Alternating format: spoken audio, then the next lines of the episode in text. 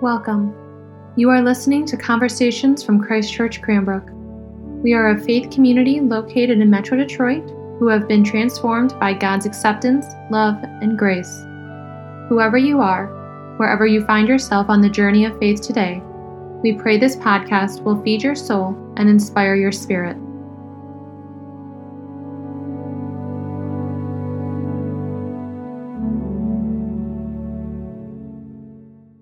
I speak in the name of the Father and of the Son and of the Holy Spirit. Amen. Over the past uh, three weeks or so, I have found myself caught in one of those rabbit holes that you fall into on the internet. You begin by looking at one web page and you hit the link and then you follow the other web page and then you cut and paste and put it into Google and then you find out that there's all this other information about it and so you follow that. And um, this week I found myself at the kind of the end of this particular rabbit hole. I was reading from the journal of the Marine Man- Mammal Science. It's a peer reviewed journal, open access, which I believe in. And um, it was about this incredible event that two wildlife bi- biologists saw in Northern California. Uh, their names are Sarah Allen and Matthew Lau. They were in um, Point Reyes National Seashore and they were observing uh, elephant seals. And uh, in December and January, the male elephant seals uh, fast for two months. And they go up on the beach and they gather a harem and they spend most of their time fighting and mating. So they're basically like men in their 20s and 30s, from what I can tell. And um, they will have no concern for others except for their harem and then for their fighting and their dominance. And these biologists were observing, and they saw on January 27th, 2022, the most amazing thing happened. Uh, they saw uh, a moment in which a mother uh, elephant seal and her pup had gone down to the edge of the water, and the waves were breaking on them because it was so hot that they were trying to cool off of the water. And then a rogue wave hit them. And the pup was carried out, and the pup was too young to swim. And so the pup started to drown. And the mother seal sat on the edge of the water and just began to bellow. And one alpha male in charge of a harem heard her cry. And he went over to her and sniffed and then he ran, or maybe moved the way elephant seals do, into the water, and he got behind the pup and nudged the pup forward. The biologists weren't sure if he was using his flippers, but he gently put the pup from being 40 meters out to being four meters out, and the pup's little feet uh, hit the sand. And made it back to shore and survived. And these biologists, they had not seen this behavior ever happen in the past. It was certainly self sacrificial because when you are fasting and fighting and mating, every exercise you do depletes your energy stores. And this bull uh, elephant seal was concerned about his harem which surprisingly was completely undisturbed when he began and finished his rescue attempt.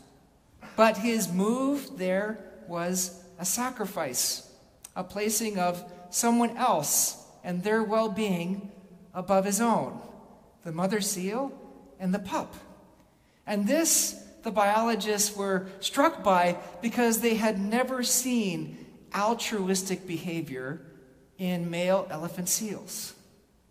And they remarked on this and they took pictures of it, and it was published in this peer reviewed journal, and it caught the eyes of a couple of news outlets, and that's how I found it. And so I have a picture on the front page of the bulletin of the male elephant seal after he has found out that the, there's a pup in trouble, and there he is like a elephant seal version of David Hasselhoff running into the surf as fast as he can.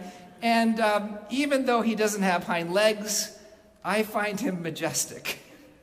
And I find him gallant. And I find him beautiful. And, and the last page of your bulletin, you can see the picture of the mother uh, seal and her pup. The pup is completely exhausted, and the mother is bellowing out this, this call of relief. And of course, the seagull in the front of you there, that's like the weird guy at the gym who just stands in front of the weight rack and does nothing in particular for long periods of time. A kind of rando who just gets in the way of the picture. And so you have this beautiful thing, and I, I saw this and I was deeply moved by the elephant seal's saintly behavior.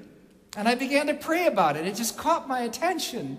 And I, I actually came up with a title like an Agatha Christie novel the, the, the Curious Case of the Saintly Elephant Seal.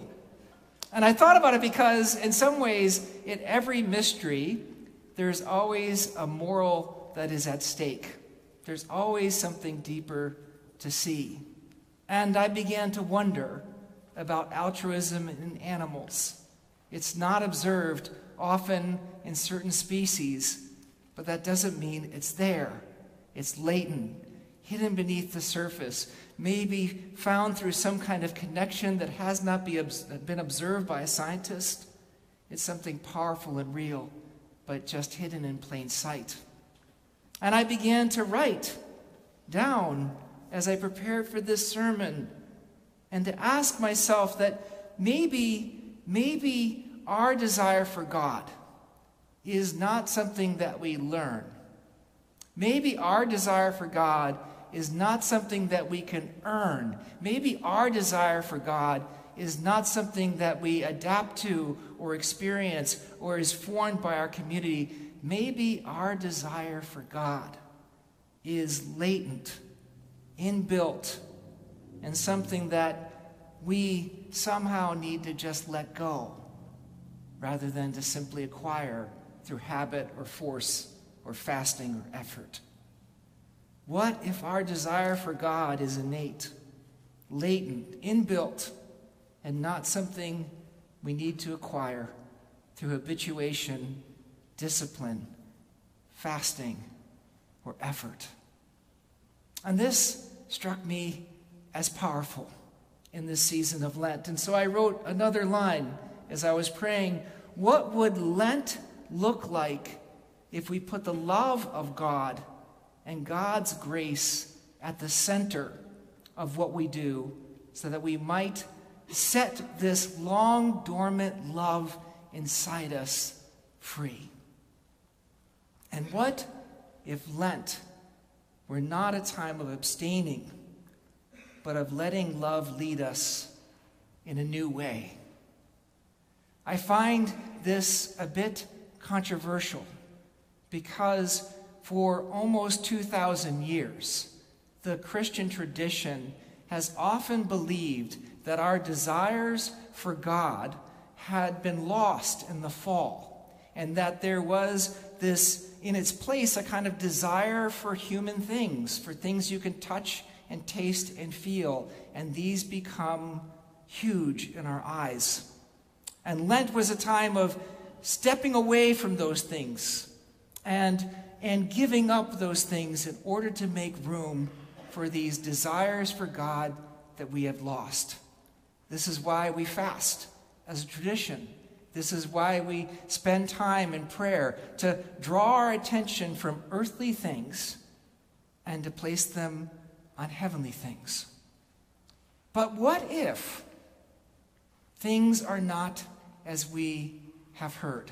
What if that desire for God is as innate as our eye color?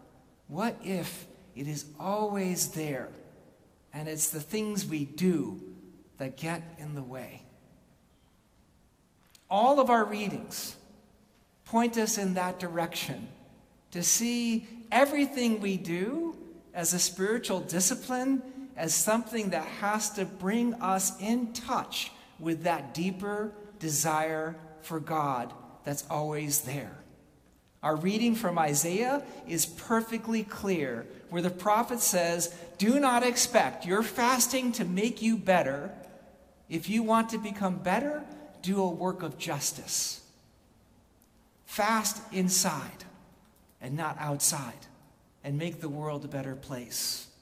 Is this not the fast that I choose? And the promise and the blessing that we get in Isaiah is not that we would somehow attain some kind of status as a spiritual superhero, but that we would become, we read, like a watered garden, like a spring of water whose waters never fail, like a source that comes from within, latent and dormant and waiting to burst forth. In our reading from 2 Corinthians, Paul has this incredible moment in which we actually only need to surrender. Paul does not tell us that we have to become good or better or know more or somehow distinguish ourselves in order to get God's grace. Rather, God's grace is always already there. And that's why he writes, See, now is the acceptable time. Now is the acceptable time. Not when you get your life figured out. not when you have actually done these steps. Not when you have completed this certification. Not when you have passed this test. Not when you have gained that promotion. Not when you have figured out your life and your love life. Now is the acceptable time. The grace of God is already with you. And Jesus, in this magnificent reading from Matthew, warns us about everything we are about to do on Ash Wednesday. He warns us against making this ash we put on our forehead something that we will use to self justify. Because when you self justify, you only become alienated from yourself. But instead, create for yourself opportunities for grace by giving in such a way that the left hand does not know what the right hand is doing, or by shutting yourself in secret and spending some time alone in prayer, or by engaging in some kind of work or life that is seen by no one but God. And your Father who sees in secret will reward you. What would Lent look like for you if your desire for God is not something that has ever eluded you, but has always been there, waiting for the moment in which it is set free? This too is a center central part of the Christian tradition.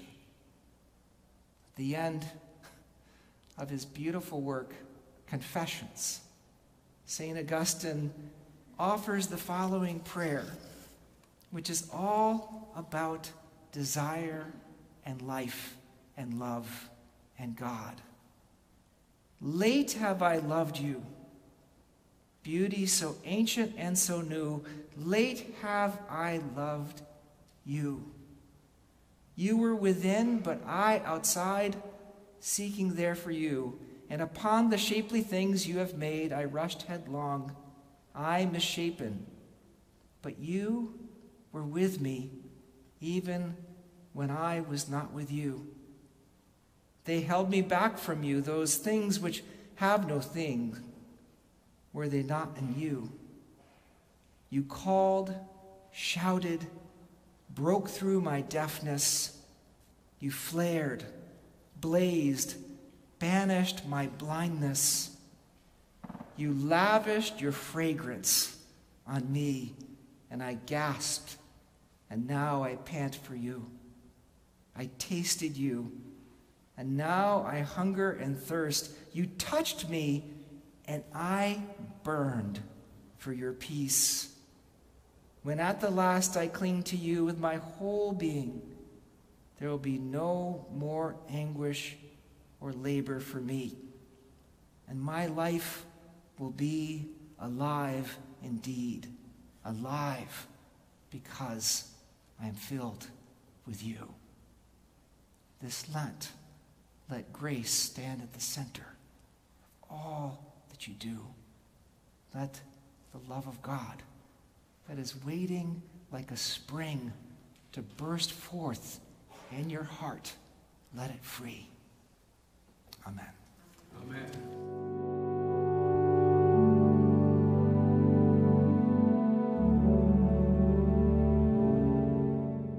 Thank you so much for listening to Conversations at Christ Church Cranbrook. To learn more about our mission, worship services, and learning opportunities, please visit us at christchurchcranbrook.org. You can find us on Facebook and Instagram at Christchurch Cranbrook. We look forward to you joining us again, and may God bless you now and always.